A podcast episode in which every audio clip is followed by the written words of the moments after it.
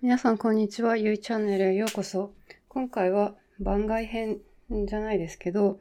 藤井風さんというアーティストの魅力について勝手に語るという回にしたいと思います。皆さん、藤井風さんというアーティストをご存知ですか？私もつい一週間前ぐらいに、えー、知りまして、で、そこからいきなりハマってしまって、毎日ずっとリピートで聞いていたりして、なんか2日連続夢にも出てきたりして、なんかこれはアウトプットしなきゃいけないんじゃないかっていうふうに思ったんで、今回皆さんに藤井風さんの魅力についてシェアをしたいと思います。私が藤井風さんを知ったのは、えっと、YouTube でもともとよく見ていた小町さんっていう日本の女性のラッパーの YouTube チャンネルだったんです。小町さんっていう方はもう十数年前ぐらいから活躍されている日本のラッパーというかシンガーで、で、スピリチュアルなこともよく話されているので、歌もすごい素敵ですし、スピリチュアルなこともすごい勉強になるので、結構最近よく見てました。で、小町さんのえっと、動画のコメント欄によく、藤井風から来ましたとかいうコメントがあって、前々から見かけてたんですけど、特に気にしてなくて、藤井風って誰だろう？なんか最近の、最近出たての歌手かなぐらいにしか思ってなかったんですけど、なんか、この間、ある、ふと、ちょっと調べてみようと思って、調べてみたら、なんか YouTube でいろんな動画がアップされていて、で、12歳ぐらいの頃から、その、えっと、ピアノの弾き語りを YouTube でずっとアップされてきてた方で、本当こう、去年とかになんかメジャーデビューされた方みたいなんですけど、その昔のピアノの弾き語りをしている動画も、本当に楽しそうにピアノを弾いていて、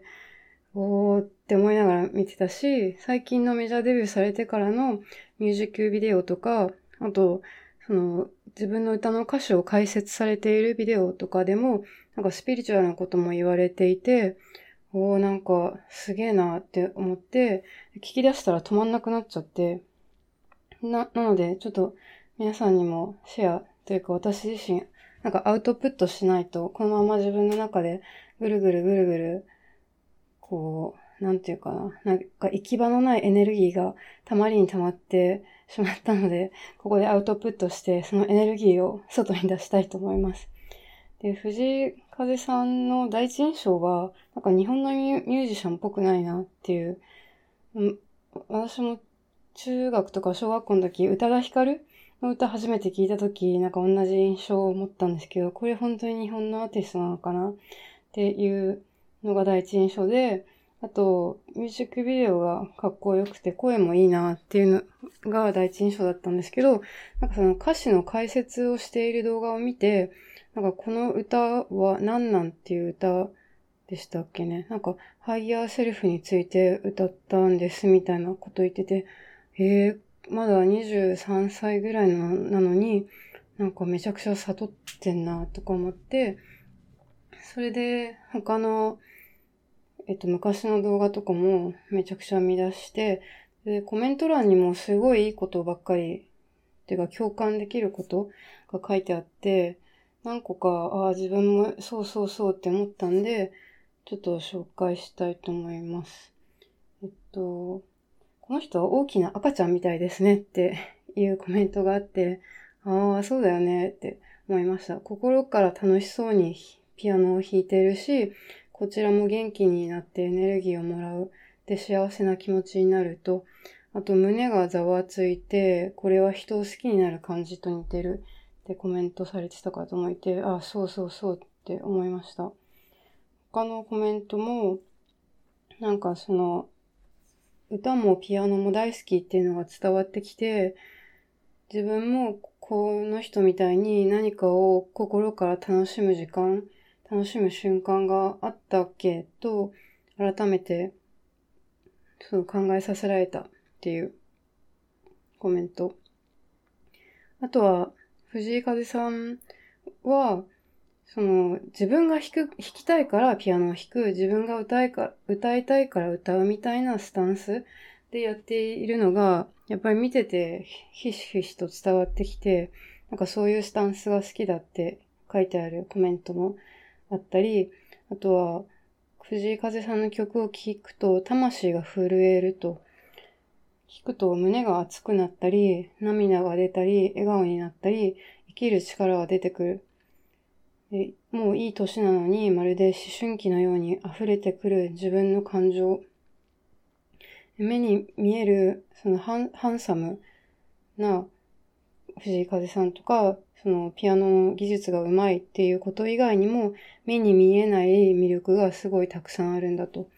そんな藤井風さんのバイブレーションがたくさんの人に伝わって感動を生み出すんだ。ということで、私もなぜか藤井風さんがピアノを弾き語りしてるのを聞いて、なんか勝手に涙が出てきたりして、なんじゃこりゃとか思いながら聞いてたんですけど、そうですね。もう名前のごとく風っていうことで、風って目に見えないですけど、でも周りに作用して、その存在が感じられる、感じられますよね。風が吹いたら、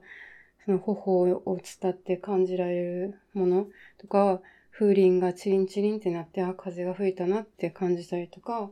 なんかその目に見えないけど、周りに作用して、その存在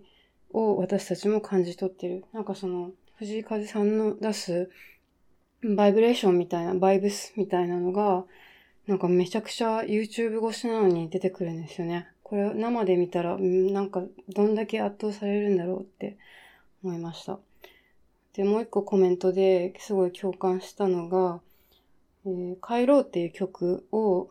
聴いてから涙が止まりませんと。こんなに優しさに包まれたのは初めてだと。最近疲れたから人生やめたいと思っていたけど、この曲を聴いて希望が湧いてきた。僕のクソおもんない人生でも誰かに何かを与えられるんじゃないかと思うようになりましたと。初心に帰ろうと思いますと。僕は優しい大人になりたかったんです。与えられた優しさを与えられるようになりたい。私もこのコメントされた方にすごい共感しましたね。なんか藤井風さんの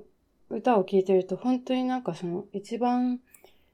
私たちの根本にある土台のところに刺さってくるし、なんかその小さい頃持ってた優しい気持ちみたいなのを思い出させてくれるなって思いました。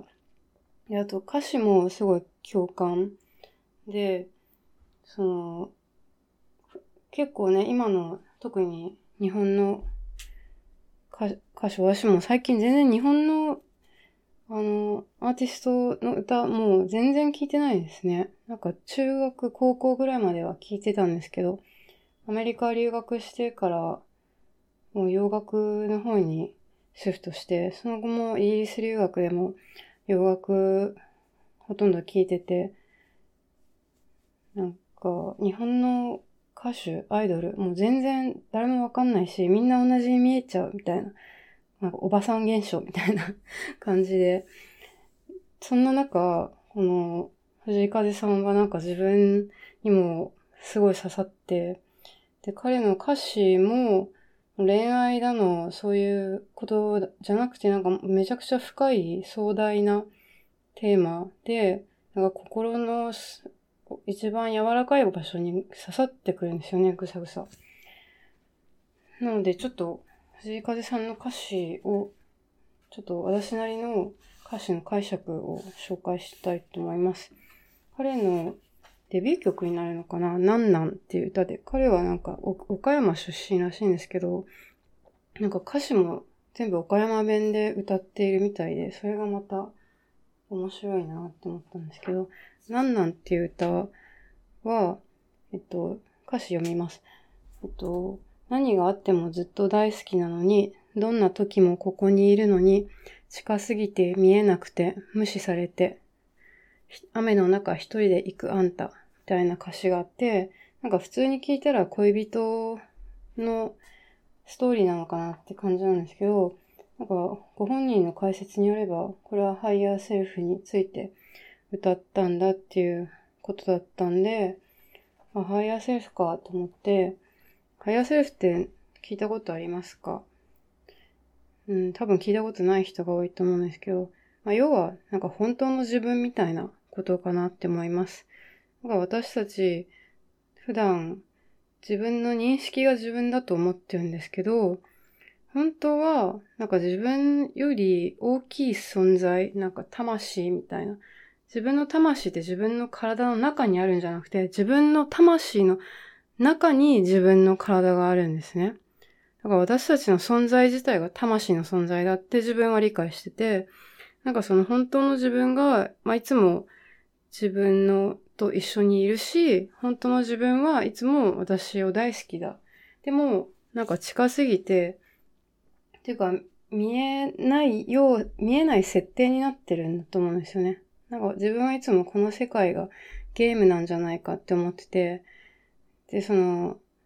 本当の自分っていうのは何て言うかな、プレイヤーみたいな感じで見守ってるんですけど、今は自分、私たちが認識してる自分っていうのは、中にいるキャラクターみたいな感じで、なんか見守られているっていう感覚もなく、こういろんな悲しいこととかムカつくことを経験してる。なんかゲームの中にいるんだと自分は認識してて、で、そうやってなんか本当の自分がいつも見守ってるのに、こう、無視されるんだと。だからこ、この歌はなんか本当の自分が、私、じ、今、自分を、ちょっとややこしいですね。本当の大きな愛の存在である自分が、この、アバターみたいなね、肉体を持った自分を見て、やきもきする歌なんだね、と思って、で、なんかその歌詞の中で、聞かない振り続けるあんた、勢いに任せて、声だめへとダイブ。ってことで、なんか、すごい臭いし、汚い声だめになぜか入っちゃうみたいな。なんでなんでみたいな。そう。なんで何も聞いてくれんかったん？みたいな感じなんですけど。まあでも自分はこれを見て、なんか本当の自分って、こう、このアバターの自分が声だめダイブしてるのを見て、でもなんかあちゃーって思いながらも、なんか楽しんでるんじゃないのかなって思いました。なんか自分が生きてる意味って、こう経験、いろんな経験をすることなんですよね。この三次元の世界で。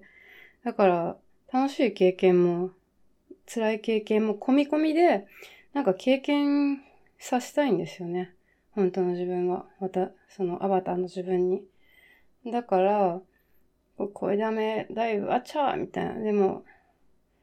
でもその後の歌詞で、真実なんてもんはとっくの塔に知っていることを知らないだけでしょうって書いてあって、なんかこの方23歳なのにめちゃくちゃ悟ってるなと思ったんですけど、真実なんてもんはとっくの塔に知っているんですね、私たちは。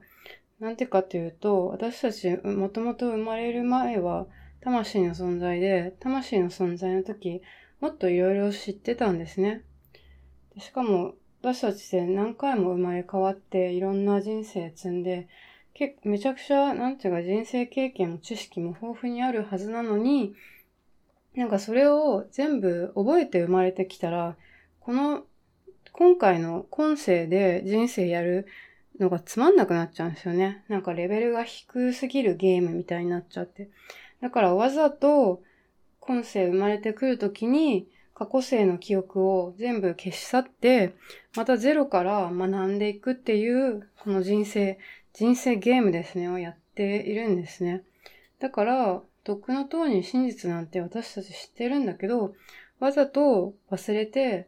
この世界に生まれてきて、今知らない。で、それをだんだん思い出すっていうのが、この人生ゲームの目的の一つでもあるんだと思います。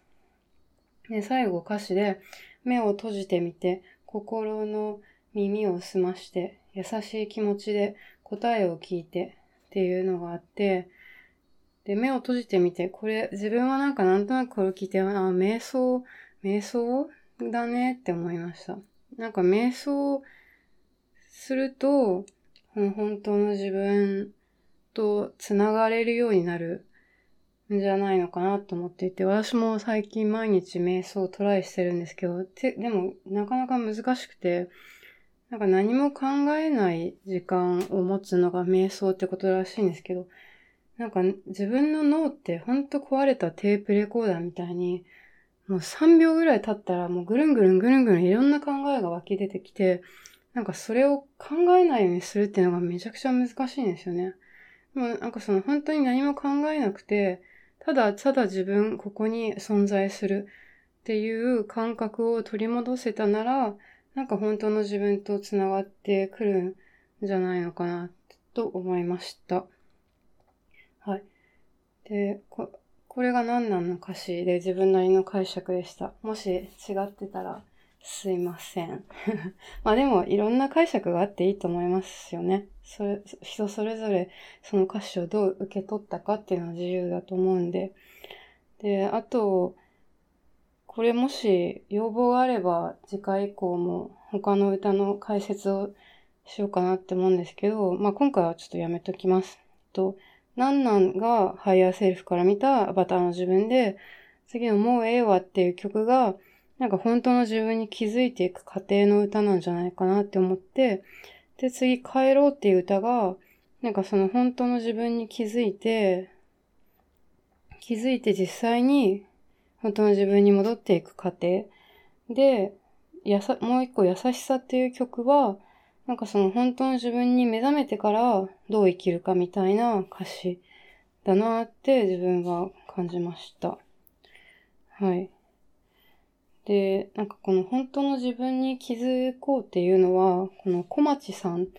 の歌とパーフェクトエンジェルとかでも、小町さんご本人も解説されていて、ああ、こういう意味がこもってるんだなっていうことで、なんかこれからの2020年12月22日以降ですね。これまで240年続いてきた土の時代が終わって、先生術的には、えっと、風の時代が始まるらしいんですね。で、まあ、藤井風さんの名前とかけてるわけじゃないんですけど、なんか本当に、この風の時代にふさわしいアーティストが出てきたんだなと思って、本当に藤井風さんの時代じゃないですけど、これから風の時代になると。で風風の時代では、まあ、これまでは父の時代で権威の時代の偉いピラミッド構造みたいな権威の時代だったんですけど、これからは個性の時代。もっとなんかフラットな関係性、ピラミッド構造が崩れてフラットな関係性になって個性の時代になるし、これまでの父の時代は目に見えるもの、その、例えば土地とかお金とかそういうのを重視する価値観だったけど、これからの風の時代は目に見えないもの、例えば情報とかネットワークとかコミュニケーションとか、まあ、あと私はなんかそのスピリチュアル的なものも目に見えないもので、これ、これからの時代もっと普通になってくるじゃないかなとも思います。で、こういう風の時代が始まるに先駆けて、こういうアーティストの方たちが本当の自分に気づこうよっていう歌を出されている。で、なんかそれを聞いて、えっと、ね、こうやってスピリ、すごいスピリチュアルなことに、なんていうかな、も理解しなくてもいいと思うんですけど、本当なんかバイブレーションで感じ取ってもらう感じ取れる人がなんかめちゃくちゃ増えてきたんじゃないのかなと思って。藤井風さんのコメント欄見ても、もうみんな共感しかないみたいな感じで、やっぱり、なんか言葉にしなくても、本当バイブスで伝えられるもんなんだなと思って、自分もなんかめちゃくちゃ、なんか、興奮 ?I was so excited. なんか、みたいな感じだったんですよね。で、なんか本当の自分に気づくのって、普通私たち多分死んだら本当の自分に気づ、本当の自分が何だったかっていうことに気づくと思うんですけど、なんかこれからの時代ってもうなんかその死んでから気づくっていうゲームがもう終わりで、もういい、もうそれはやんなくていいんじゃないみたいな。なんか生きてる間にでも本当の自分に気づける時代が来たんじゃないのかなって思いました。で、なので、この藤井風さんの歌を、まあ、百聞は一見にしかずで私はこうやってうだうだ言っても、なんか、へえ、みたいな感じだと思うんですけど、実際聞いてもらったら、おおってわかると思います。で、この、皆さんも、この本当の自分に気づくっていうことを、私も本当に、あの、自分としても伝えたくて、このポッドキャストもやっているんですけど、なんかこんなポッドキャストを聞くよりも、藤井風さんの歌とか小町さんの歌を聴いて、なんか、本当バイバイブス、バイブレーションとして、なんか、直感っていうか、本当に心に、そのまま、その頭で理解するんじゃなくて、心で理解するみたいなことが、する人が増えていけばいいなと思います。こういうことって、その自分で理解しない限り、絶対理解できないと思うんですよね。いくら他の人がこれはこうだよとか言っても、なんか自分の中で腑に落ちない限りは、え、何それみたいな。意味は、意味不明みたいな感じで流しちゃうと思うんですよね。だから、自分の中で腑に落ちる瞬間が来ると、うん、わかるわかるっていう風になると思うんで、自分も、なんかそんな方が一人でも増えればいいなと思っています。はい。ってことで、今回は、藤井風さんの魅力について勝手に語るをしました。ちょっと英語でも同じエピソードをあげたいと思いますので、よかったら聞いてみてください。じゃあ、今日はありがとうございました。バイバイ。